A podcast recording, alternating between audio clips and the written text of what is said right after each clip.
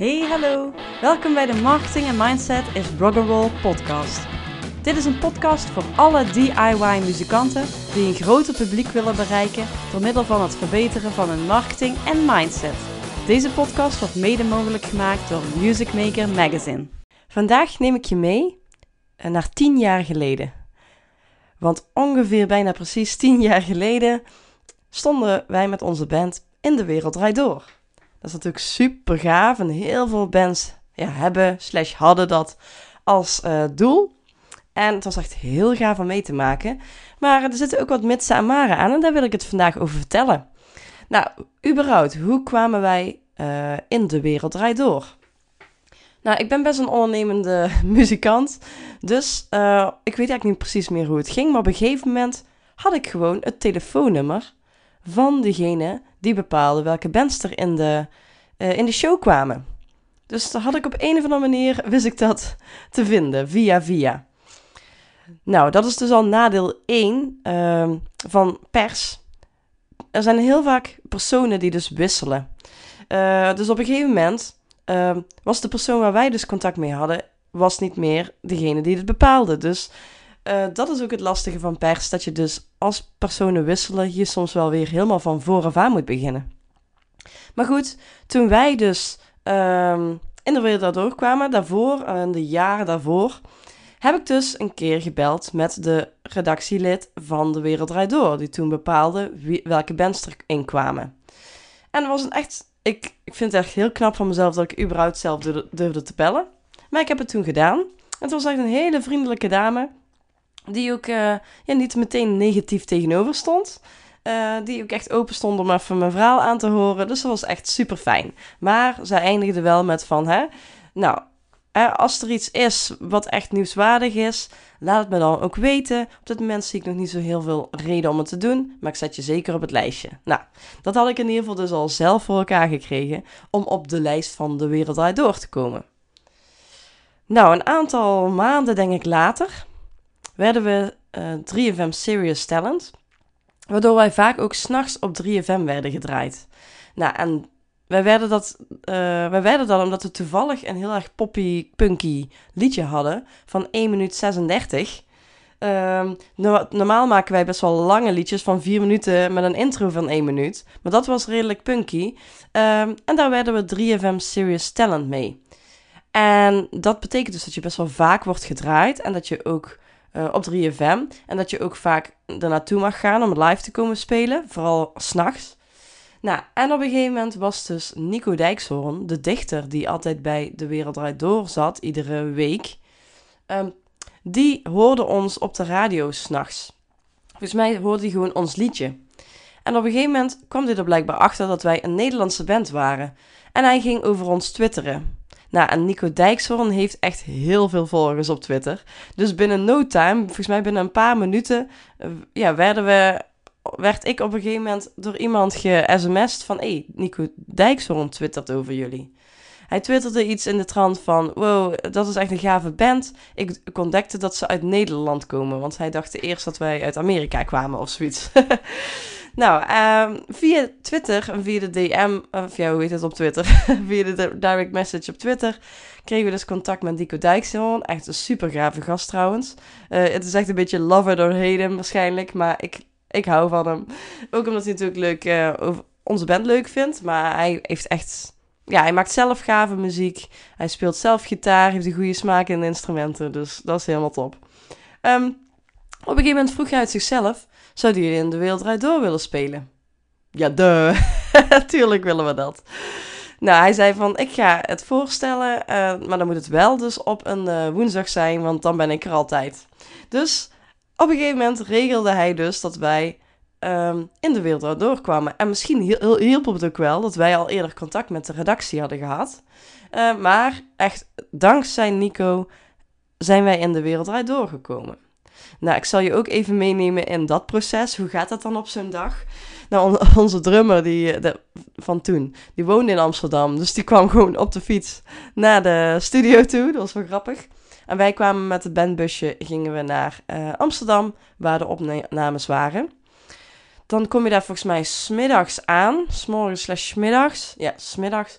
En uh, dan ga je dus daar alles opbouwen. En dat is al apart natuurlijk, dat je dan in zo'n, in de, ja, in datgene ziet wat, uh, wat je altijd ziet op tv. Dat je daar ineens staat, met die tafel en dergelijke. En verder eigenlijk nog niemand er is, behalve een geluidstechnicus. je gaat dus opbouwen en soundchecken. nou, en dan wordt de spanning natuurlijk steeds snijdender. Um, en voor een paar in, in, de week na aanloop had ook al een keer een redactielid naar mij gebeld om te overleggen waar Matthijs het over zou gaan hebben met mij. Want toen had je nog in, uh, voor die minuut, van het, voor dat minuut spelen, had je ook nog een kort gesprekje met Matthijs. En ik moet zeggen, had ik maar niet geweten waar dit over ging hebben, want ik, ja, ik was echt het meest zenuwachtig voor dat praatstukje. Ik was zeker toen echt nog geen prater, nu wat meer, ik heb zelfs een podcast. Maar uh, nee, dat was echt oh, ik was echt zenuwachtig voor dat praatje met Matthijs. En ik wist dus waar hij het over ging hebben. Dus ik ging het allemaal oefenen van tevoren. Dus, uh, nou, dat gesprek hebben we dus. Dus de uitzending gaat starten. Je zit daar te wachten tot jouw moment is. Maar ja, je zit dus eigenlijk, krijgt helemaal niet echt mee wat er allemaal wordt gezegd. Want je bent gewoon alleen maar bezig met, oh, dadelijk komen wij en dadelijk komt Matthijs met mij praten. En dan moeten we in één minuut moeten we spelen. Dat is natuurlijk super spannend. Uh, nou, op een gegeven moment was dus het moment daar. Wij waren aan de beurt en Matthijs die kwam naar me toe. En ja, als ik het terugzie, ik zal een linkje in de show notes delen over het gesprekje met het 1 minuut uh, liedje. Dus dat kun je checken. Maar in het gesprekje vind ik mezelf heel onnatuurlijk. En mensen die mij goed kennen, die zien ook dat ik uh, heel onnatuurlijk praat. Omdat ik dus veel te veel op zitten oefenen van tevoren wat ik zou gaan zeggen. En het kwam er eigenlijk niet uit zoals ik echt ben. Dus dat is al een tip probeer zo min mogelijk mee te krijgen over waar mensen het over gaan hebben. Misschien een klein beetje, dat je een klein beetje kan voorbereiden. Maar bereid je op zo'n gesprek niet te veel voor. uh, behalve als je dus echt een mediatraining hebt en dan echt goed uh, kan gaan uitbuiten uh, wat je gaat vertellen. Maar anders dan, dan bereid het niet te veel voor.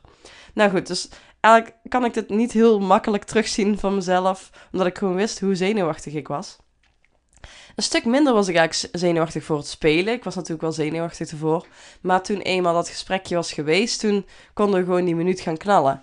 Maar wat is dat? Het, eh, het liedje duurde dus 1 minuut 36.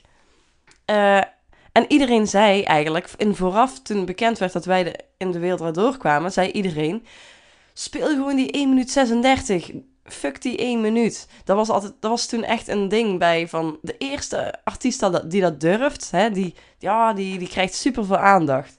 Dus dat is dan een wikken en wegen van ga je tegen de redactie in, ga je de redactie uh, in het nadeel brengen en dus langer spelen. Dan klopt dus helemaal niks meer van een uitzending. Of ga hou je je gewoon netjes aan die één minuut. Dus eigenlijk tot, uh, tot aan dat de uitzending startte, zaten we daarmee. Zat ik er in ieder geval mee met die vraag van moeten we nou gewoon die 1 minuut doen? Want ja, het e- liedje duurt maar 1 minuut 36. Kom op, kunnen we dat liedje niet gewoon in normale vorm doen? Ik ben echt, oh, ik schaam me nog als ik eraan terugdenk. Echt serieus, in de paar minuten voordat ik voordat de show ging lopen, dus dat we echt live gingen, in die paar minuten ben ik nog naar Matthijs gerend, die dus achter de camera's nog stond te wachten. Van, mogen we misschien een minuut, uh, langer dan een minuut doen? Ik weet niet wat ik precies zei. dat, ik ook, dat ik dat ook aan Matthijs vroeg, want hij zei natuurlijk... Ja, je moet doen wat je met de redactie hebt afgesproken. Dus ik snel weer terugrennen. Vlak voordat de uitzending startte. Oh, ik schaam me er nog voor eigenlijk. Maar goed, zo, eh, ik wilde die kans niet, niet missen. als hij zou zeggen ja, doe maar. dat we dan het hele liedje konden doen. Maar dat was dus niet het geval. En we hebben ook gewoon aan één minuut gehouden. Heel netjes. Totaal niet punk natuurlijk. Ehm, maar goed, wij, eh, dat, dat was het spannende aan die één minuut. Dat je dus het liedje anders moet gaan spelen dan je gewend bent. Natuurlijk heb je dat wel geoefend, maar het maakt wel extra spannend. Dat gaat het alles wel goed. Dus het gesprekje was geweest. Aan die één minuut gingen wij spelen. Nou, dat was super leuk en het ging goed. Um, nou, dat was dat. Dat was heel cool. Um, nou, dat was, nou, was super leuk om mee te maken. Ik ben echt heel blij dat ik het mee heb gemaakt. Um, ja, en toen, en toen. Toen was de af, uh, uitzending afgelopen. En eigenlijk binnen, echt binnen een kwartier van een half uur was die uh, studio ook al meteen weer leeg. Dus het was even hectisch met allemaal mensen. Op een gegeven moment was iedereen ineens weg. Dat is ook een heel rare gewaarwording. Als je het afgelopen uur allemaal hectiek hebt gehad. En dan ineens een tijd later is het ineens weer helemaal stil in die studio. En ben je als weer als enige af aan het breken. Ehm, nou, wat er gebeurde na die uitzending, we hebben er echt wel veel aandacht door gehad. Die ene minuut kan. Er zijn nog steeds mensen die het zich herinneren. Uh, gisteren, nee, afgelopen weekend met optreden zei een Belgische jongen nog dat hij ons daarvan kende. Dus het maakte wel echt heel veel impact. Maar ik dacht, wat doet het nou echt met je? Want het is maar één minuut. Nou, wij waren klaar met die uitzending. We waren in het pakken. En er kwam een eerste bestelling via de webshop binnen. We, dus we hadden dus al merchandise te koop, cd'tjes en t-shirtjes en wat dan ook. Hadden we via de website te koop. En er was dus iemand die onze naam had onthouden. Uh, die het blijkbaar leuk vond. Die naar onze website was gegaan. Die dus helemaal naar de, uh, naar de webshop was gegaan. Daar heeft het aangeklikt en dat heeft gekocht. Meteen na de uitzending. We vonden het echt geniaal. Maar dus we waren verder aan het gaan met afbouwen. En toen, ploem, nog eentje. En nog een bestelling. En nog een bestelling. We hebben echt wel een stuk of 10 of 20 bestellingen gehad direct na die, um, ja, na die uh, uitzending. Dus dat zegt al heel veel natuurlijk. Nou, wat je ook niet moet doen, is als je op tv bent gekomen, moet je niet kijken op Twitter. We kregen namelijk best wel veel positieve reacties in, het, in zijn algemeenheid. Maar op Twitter, daar zitten natuurlijk de, de kritische mensen. Uh, dus daar moet je zeker niet gaan kijken. Maar dat heb ik dus wel gedaan. En dan kregen we natuurlijk... De, ik kan me nog herinneren dat, het, dat iemand het menstruatiemuziek vond of zo. Ook lekker... Uh, ook leuk om te horen. Dus uh, ook een tip van mij, als je op tv bent gekomen, kijk niet op Twitter. Kijk wel op je eigen kanalen onder je eigen post. Daar zullen ze vast leuker, leuker reageren. Uh, maar op Twitter, dat zijn echt een beetje de trollen van het internet. Um, maar wat ik eigenlijk met dit verhaal wil zeggen, er zijn een aantal boodschappen die ik aan jou wil geven. Nou, het is natuurlijk super leuk als je zoiets kunt meemaken. Dus zie je kansen, grijp ze zeker en doe er ook zelf moeite voor.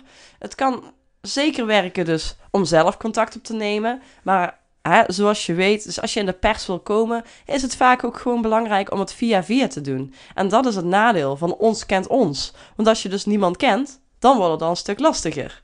Uh, we hadden dus het geluk dat er een hele leuke uh, dichter was die ons binnen heeft gekregen. Um, dat is dus al een nadeel. Ik merk dus dat heel veel muzikanten zich bijna alleen maar richten op persaandacht. Terwijl je dat heel weinig zelf in de hand hebt. Je hebt er wel wat van in de hand, maar heel weinig. Dus dat is al een, een boodschap die ik wil geven. Um, verder zijn er ook heel veel dingen die ik toen dus niet heb gedaan, omdat ik eigenlijk online marketing nog niet kende. Dit was 2012 en toen waren er ook nog veel minder dingen mogelijk. Uh, maar ik wist er ook nog veel minder over dan nu daar heb ik spijt van. Dus, of ja, spijt. Ik had het graag gewild, ik had het graag willen combineren met online marketing. Dus mocht je een keer in de pers komen, dan wil ik wat tips geven voor jou om er nog meer gebruik van te kunnen maken.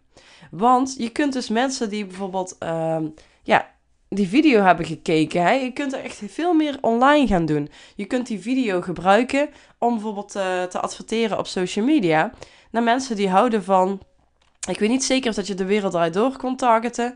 Maar in ieder geval dat die bekende tv-programma's van bijvoorbeeld dat die zender kijken. Uh, maar goed, de wereld eruit door is zo algemeen. Je zou het zelf redelijk algemeen kunnen zetten. Op geen enkele interesse, gewoon heel breed. Uh, en dan mensen bijvoorbeeld tussen de 30 en 30 plus bijvoorbeeld, die dat, dat programma kijken. Daar had je dus die video achteraf kunnen laten zien. Zodat je nog meer mensen die het misschien toevallig wij hadden zien komen, het herkennen. En die video nog eens een keer gaan kijken en gaan reageren. En dat je die dus mensen op die manier dus uh, um, ja, in je warme online doelgroepen krijgt. Zodat je eigenlijk offline, of ja, hè, ik noem de pers even offline, offline koppelt aan online. Waardoor je die mensen weer opnieuw kunt bereiken. Want je hebt nou één keer op tv gespeeld, maar je weet niet wie er hebben gekeken. En je weet dus ook niet hoe je die mensen opnieuw kunt bereiken. Dus dat is echt een tip. Verder kun je misschien een poging doen om een korte. Uh, dat je dus wel een beetje het gesprekje voorbereidt op die manier. Dat je van tevoren denkt: wat is mijn doel vandaag met dit gesprek? Wat wil ik? We hadden als doel kunnen hebben om mensen op de mailinglist te krijgen. En ja, ik had dus kort kunnen eh, vertellen in dat gesprekje met Matthijs dat mensen bijvoorbeeld iets bijzonders zouden krijgen als ze zich inschreven via de website op de mailinglist. Bedenk dan iets van waarde wat je kan geven. Dus in dit geval misschien behind the scenes van de Wereld Draait Door. Dat mensen zich kunnen inschrijven en dan dat krijgen, datgene wat je hebt beloofd. Of een, uh, iets anders wat van waarde is, wat behind the scenes-achtig is. Of het liedje de als download, maar dat is natuurlijk steeds minder waard tegenwoordig. Maar bedenk iets origineels wat je weg kan geven digitaal. Uh, waar mensen zich voor willen inschrijven op de mailinglist. En probeer dat dan zo te verwerken in een antwoord op uh, de interviewer. Want als mensen dat doen, dan heb je ook weer die link tussen offline en online, waardoor je mensen goed, goedkeuring geven om um, ja, jou, ja, je kunt ze weer opnieuw bereiken. Dus dat zijn allemaal dingen waar je iets mee kan doen. Zorg dus, dat hadden wij gelukkig dus wel. Zorg ook dat je dan een webshop hebt op je website waar mensen iets kunnen kopen. Want als ze het, tof vinden en ze ja, gaan je googlen, dan komen ze op je website en dan gaan ze dus dingen van je kopen. Dat hadden wij zelfs tien jaar geleden al. Dus, maar ik zie nog steeds heel veel muzikanten die geen webshop hebben die zich uh, eigenlijk alleen maar merchandise verkopen bij optredens. Maar uh, bij heel veel gevallen, je wil gewoon een webshop hebben. Dus dat is ook een tip. Nou, dat was eigenlijk maar een beetje mijn verhaal over de wereld draait door. Het was heel leuk om mee te maken. En er zijn dus ook dingen uh, waar ik eigenlijk soms met schaamrood op de kaken aan terugdenk. Um, en er zijn dingen die ik echt heel leuk aan vond. En dingen waar ik van heb geleerd. Die ik dus aan jou wilde meegeven. Van mocht je het een keer uh, meemaken om op de tv te komen bijvoorbeeld. Of echt groot in de pers te komen. Um, dat je daar dus een koppeling, zoveel mogelijk een koppeling maakt met offline of met online. En dus ook de grote tip. Focus je niet alleen op persaandacht. Uh, Zeker als je pas net bent begonnen, is persaandacht vaak nog een stuk, te, een stuk te vroeg. Dus je kunt er wel geld gaan inzetten op een persbureau uh, bijvoorbeeld. Maar vaak heeft het gewoon weinig zin. Kijk, als je wat groter bent en er is echt iets nieuwswaardigs, dan natuurlijk, dan heeft dat zin. Maar ik denk dat startende muzikanten en sowieso muzikanten in het algemeen zich veel meer moeten focussen op online marketing. En dat heet ook wel direct-to-fan marketing. Dat jij um, direct contact opnemen met potentiële fans. Je hebt dus niemand ertussen nodig. Dus dat maakt het ook veel gemakkelijker. Uh, tenminste, je hebt geen andere mensen nodig. Dus je hebt ook niet als er een mensenwissel is uh, van functies, dat je dan weer van vooraf aan moet beginnen. Nee, je bouwt gewoon steady aan je eigen fanbase, aan je eigen warme doelgroepen. Maar ja, hoe doe je dat dan? Je moet weten wat je ideale fan is en wat voor muziek je eigenlijk überhaupt maakt. Vaak is dat vaak al iets wat muzikanten heel moeilijk vinden, om te, hun eigen muziek te omschrijven. En ja, wie is dan hun ideale fan en hoe bereik je die? Dat zijn allemaal heel belangrijke vragen die ik vaak hoor. En uh, dat is eigenlijk onderdeel van positionering. Je moet weten wat voor muziek je maakt en wie jouw muziek leuk vindt en hoe je die kan bereiken. Nou, en dat is dus echt wat je heel gedetailleerd leert in de FIRE-programma. 7 maart 2022 start er weer een uh, volgende ronde uh, van het FIRE-programma. En dat is een programma, een online programma, waarin je dus heel veel leert in zes modules over, uh, ja, over de basisdingen die, die belangrijk zijn voor marketing van jouw muziek. Dus je leert eerst het belangrijke begin, positionering, dat is de eerste module. Tweede module gaat meer over wat zijn jouw plannen? Wat wil je komend jaar gaan doen qua dingen uitbrengen of optredens? En dan leer ik je hoe je daar een planning aan uh, kan hangen met betrekking tot promotie. Dus welke promotie hoort daarbij? In de derde module leer je superveel over social media. Hoe kun je daar zichtbaar worden zonder irritant uh, te worden? Want zichtbaar zijn is wel heel belangrijk, omdat je dus top of mind wil zijn bij mensen. Dat, je, dat mensen meteen aan jou denken als ze iets willen gaan luisteren qua muziek. Um, de vierde module gaat echt over social media advertenties. Dan leer ik je echt letterlijk, je ziet mijn beeldscherm, hoe je dus bepaalde advertenties instelt. Zodat je ook nieuwe mensen kunt gaan bereiken, maar ook uh, je warme doelgroepen kunt gaan hergebruiken. Dus dat je niet voor niks allemaal nieuwe mensen bent aan het trekken. Nee, die mensen kun je ook weer opnieuw bereiken. Dat leer je allemaal in module 4. Module 5 leer je echt superveel over e-mail marketing. Want dat is nog steeds here to stay. Nog steeds heel belangrijk. Mensen zijn heel erg uh, uh, gewend om vanuit e-mail actie te ondernemen. Veel meer dan vanuit social media.